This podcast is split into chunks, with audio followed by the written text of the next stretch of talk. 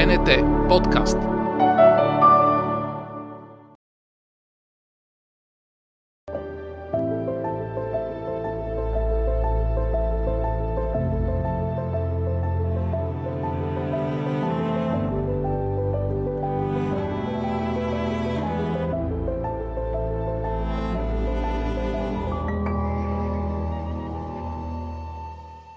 Здравейте, аз съм Симона Кръстева и вие сте Сар Детектив. Наш гост днес е Валерий Орданов. Той няма нужда от представяне, но все пак да кажа, че е актьор, режисьор, сценарист и съвсем наскоро представи премиерата на книгата си Гризачи. Днес той прие поканата на Арт Детектив да ни гостува, за да разкаже малко повече за книгата си и завършването на хъшовете.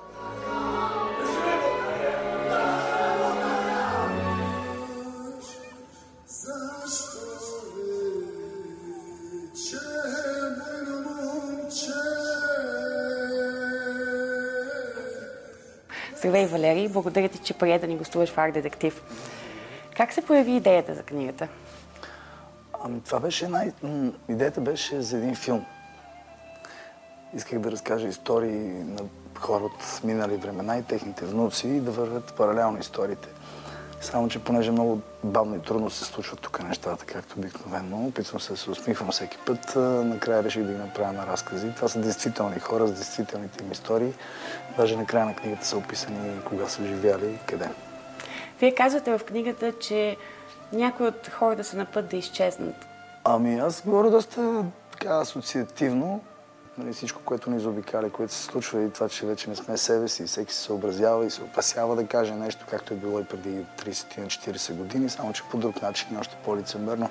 Всичките тези тъжни неща, които в книгата на много моменти се опитвам така да прокарам с чувство за хумор в случките на героите, те са, това са хора, на които съм се възхищавал и на, така, мисля, че съм понаучил нещо или съм се опитал да понауча нещо от тях. И също времено, когато съм разказал някъде история свързана с някой от тях, на мои набори, така да кажа, мои съвременници, винаги е имало много смях и след това едно замислене, едно... Чакай, ма това наистина ли? Въпрос. И филмът си това трябва да се разкаже. Що не мога да го заснема, защото ще ми трябва около... Изчислих 180 години за да заснема всичките истории, значи трябва да ги напиша. По-добре да ги разкажете. В книгата си използвате картини на Димитър Турканов. Да. Защо избрахте точно него? Ами, с Митко сме много близки приятели от филма Войвода. Там много се впечатлих този човек и творец, и художник, и ездач, и прав българин, защото той е изключителен изключително свързан с природата, с конете. Аз го наричам кентавър той в себе си събира много, много, много идеи и успява да живее и така да ги поддържа в днешно време, в цялата тази забързаност. Знае кое е важно за него и картините му много ми харесват. За съжаление, вътре в книгата са черно-бели репродукции. За мое съжаление, той каза, не се притеснявай, което трябваше да ги възприеме и така. Много добре казано. Мислите ли да направите сериал от книгата или нещо подобно свързано? Е, този интерес е доста голям от За...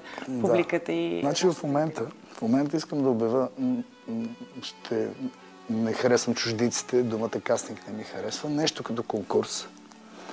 Търсиме, ние сме, казвам ние, защото сме група приятели, следотърсачи и търсиме следи от хора, които носят памет. Търсиме история, която да реализираме. Най-важното е тя да е българска, да е наша и да е така свързана с автора й. Молбата ми е да напишете един синопсис. Кратък разказ в две-три страници, който да разкаже цялата история. И към него може да се прибави един логлайн на английски, едно изречение, което е да разкаже филма, историята или идеята си или подтика си с едно изречение. Давам пример. Примерно на моя филм, който... Щях това да да. на, на моя филм, който ще излезе след месец, Шекспир като лично куче, логлайн е някои хора са се родили стари.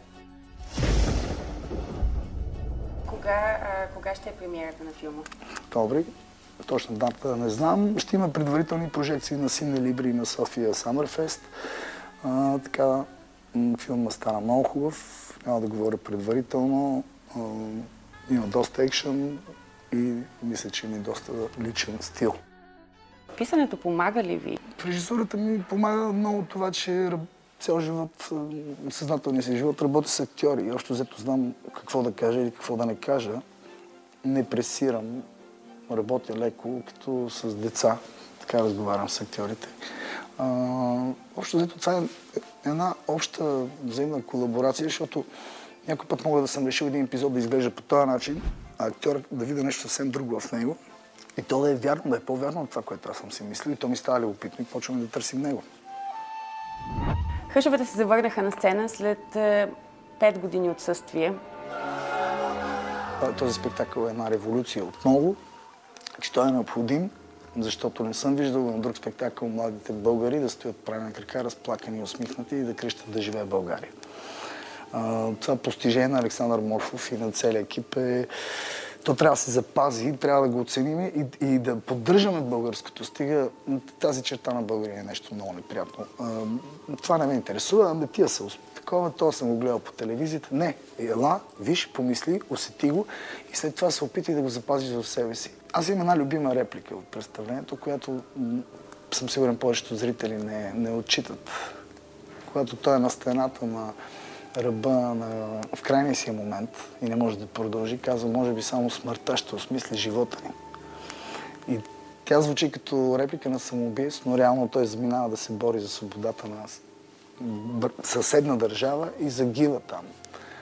Той има с тези конкретни думи съвсем друго нещо предвид. Гордея се, че съм сред вас. Хъшове цялата идея на, на Сашо много така ме, ме съпъства навсякъде.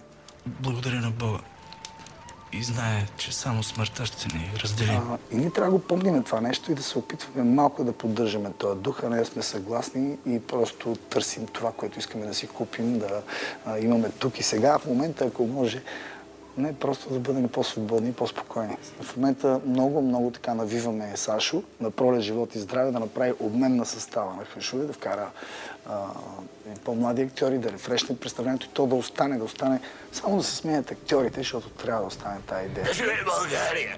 Да живее България! БНТ подкаст